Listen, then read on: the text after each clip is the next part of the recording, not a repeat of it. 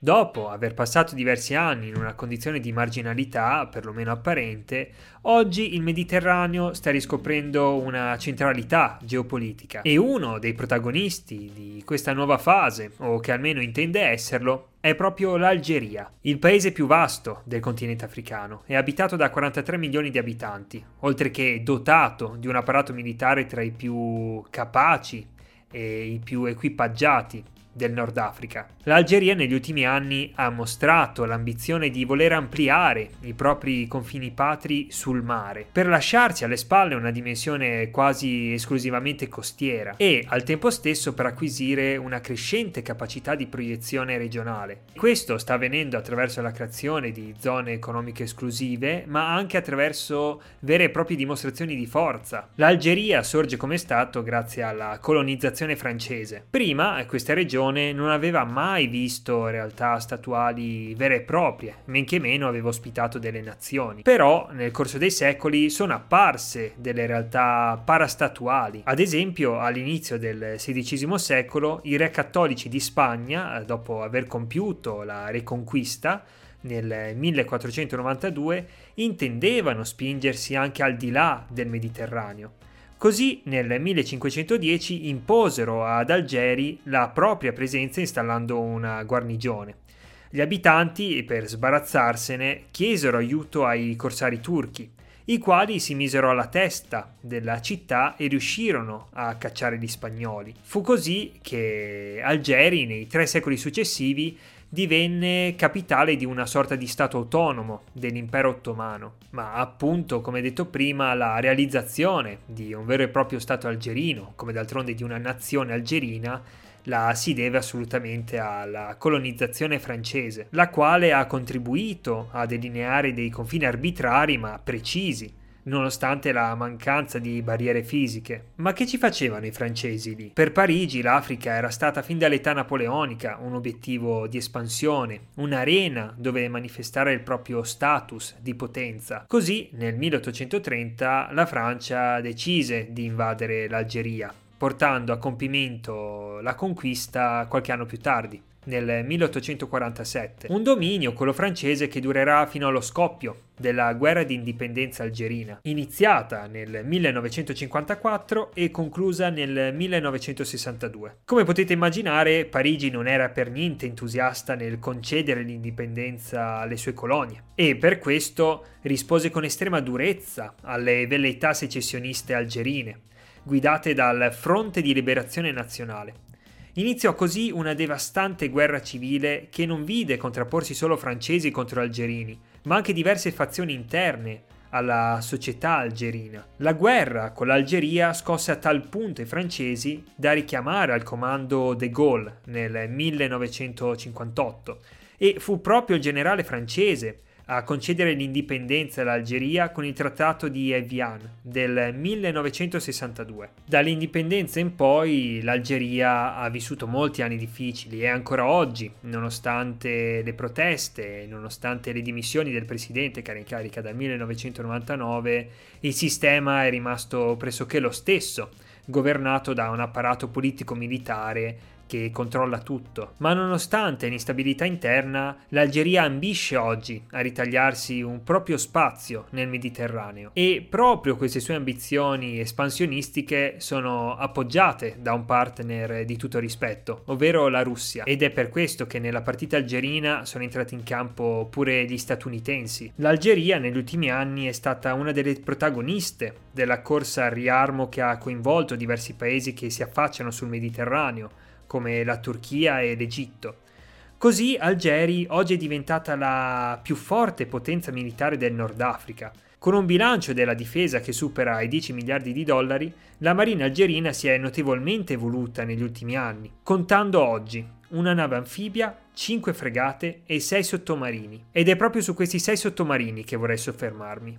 Oggi il sottomarino è un'arma che ha assunto sempre più importanza. Come ci spiega in un interessantissimo articolo Alberto De Santis, oggi i sottomarini non sono più i cacciatori di convogli della seconda guerra mondiale, oppure il Leviatano pronto a combattere la guerra nucleare, ma si sono affermati come una piattaforma polivalente che si prestano a molteplici interventi. come la lotta contro altri sottomarini e navi, ma anche attività di intelligence e sorveglianza, supporto agli operatori delle forze speciali, attacchi a terra attraverso missili e infine la funzione più recente di nave comando per sciami di droni subacquei. I sottomarini sono diventati dunque oggi un'arma strategica e un moltiplicatore di potenza e proprio da questo punto di vista la flotta algerina preoccupa perché si sono dotati di sei sottomarini russi classe Kilo, mezzi temibili e poco conosciuti in Occidente, che possono impiegare missili calibri per gli attacchi a terra che godono di 2000 km di gittata. Tutto questo ci dimostra come stia effettivamente emergendo l'estensione della postura strategica algerina.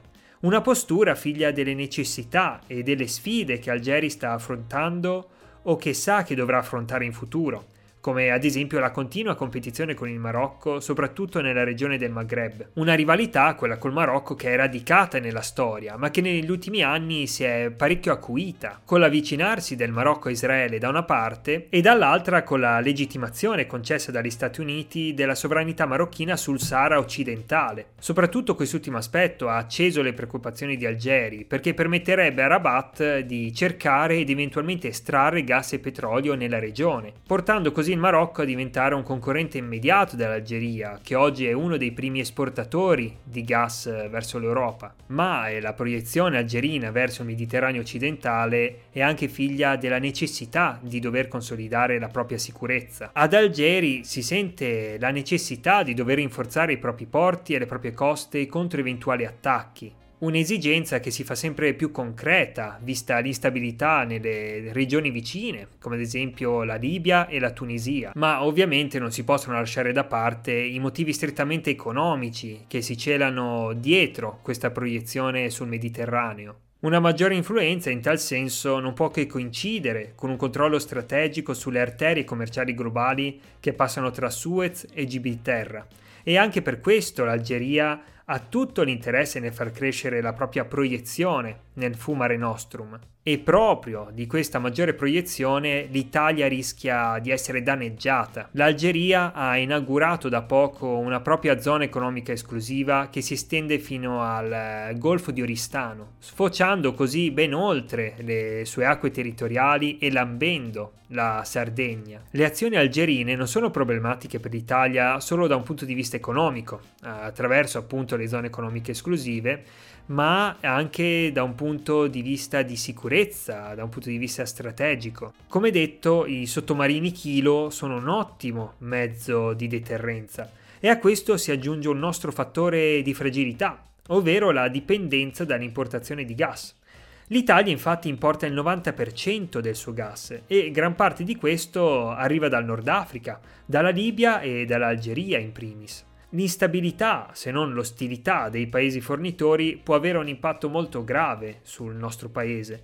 Per questo è fondamentale definire i nostri rapporti con l'Algeria, la quale è il nostro primo partner sul continente africano non solo dal punto di vista commerciale, ma anche nell'ambito della sicurezza e del contrasto al terrorismo. Ma vediamo ora chi sono le potenze coinvolte nella partita algerina. Ne ho già accennato prima, ma adesso andiamo un po' più a fondo nella questione. Negli ultimi anni abbiamo visto crescere sempre più la collaborazione tra Russia e Algeria. Algeri, d'altronde, è il più importante cliente africano della Russia e da questa infatti compra l'80% del proprio arsenale militare. Viceversa, per i russi l'Algeria è un partner strategico per estendere la propria influenza nel Nord Africa e nel Mediterraneo. Ed è proprio questa vicinanza tra russi e algerini che preoccupa gli Stati Uniti, i quali vedono in questa situazione una grossissima opportunità per Mosca per estendere la propria influenza. Dopo l'approdo cinese nei porti che si affacciano sul Mediterraneo, dopo l'espansionismo turco che li vede intervenire in ogni crisi che si presenta vicino ai loro confini,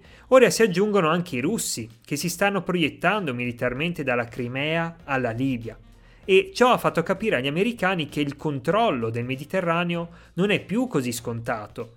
Occorre intervenire Così hanno deciso di rafforzare la propria presenza militare tra Grecia e Cipro per contenere i russi e i turchi e allo stesso tempo stanno facendo grandissime pressioni sui loro alleati mediterranei per ridimensionare gli investimenti cinesi nei porti e nella tecnologia. E infine stanno cercando di minare alle fondamenta l'alleanza tra l'Algeria e la Russia. In particolare gli statunitensi stanno cercando di scoraggiare l'acquisto algerino di 14 Sukhoi Su-57, ovvero dei cacciabombardieri russi di ultima generazione. Perché con un acquisto simile gli algerini rischiano seriamente di sbilanciare i rapporti di forza nella regione. Ovviamente, se la via diplomatica non dovesse avere successo, si passerebbe alla minaccia di sanzioni, che si sono rivelate sempre un ottimo deterrente, soprattutto nei confronti di paesi come l'Algeria.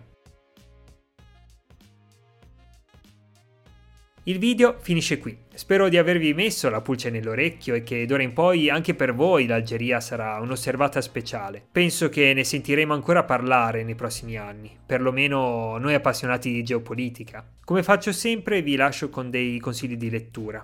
Innanzitutto vi consiglio il numero di Limes dalle Libie all'Algeria, affari nostri, che come potete capire dal titolo ha una parte parecchio corposa dedicata alle recenti manovre algerine nel Mediterraneo. E poi vi consiglio un documento ricchissimo di informazioni sulle condizioni del Mediterraneo. È stato scritto nel 2018, ma vi assicuro che è ancora parecchio attuale, è scritto dall'Istituto francese di Relazioni Internazionali e comunque trovate i link in descrizione come trovate in descrizione anche gli altri articoli che ho consultato per la creazione di questo video. Infine vi lascio con un annuncio, con l'arrivo dell'estate la programmazione del canale cambia, si passa da un video a settimana a un video ogni due settimane questo per motivi di lavoro, di ferie e soprattutto di studio. Ne approfitteremo per ricaricare le batterie e rifocillare la mente di tante nuove letture, tante nuove idee, tanto studio e che poi riverseremo ovviamente qui sul canale nei mesi successivi. Grazie per aver ascoltato e alla prossima!